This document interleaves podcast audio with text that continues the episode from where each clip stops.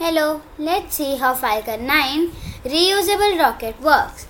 It consists of the first stage booster, the second stage booster, and the payload, which is the main part. The payload has a Dragon capsule, which is a reusable spacecraft.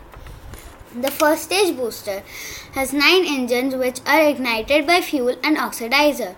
They generate thrust and the rocket flies off at supersonic speed. Approximate 158 seconds later, the main engine is cut off and separates from the second stage booster.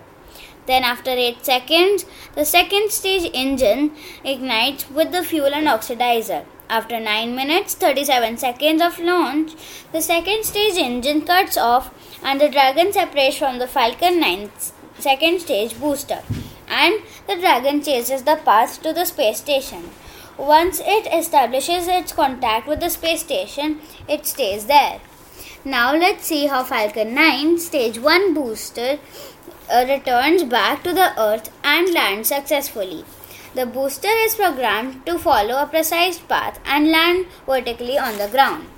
The main controls which help are 8 nitrogen cold gas thrusters to control orientation, 4 titanium grid fins used for precise control of position prior to landing, 3 reignitable engines to slow itself down, it has an inertial navigation system INS to measure the position, orientation and the velocity of the booster. It also has global positioning system GPS to measure the geolocation.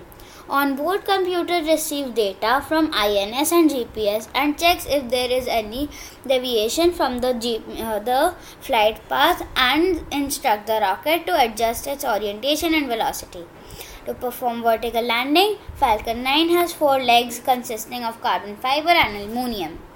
When the mission is over, the crew will send the command to release the Dragon from the space station.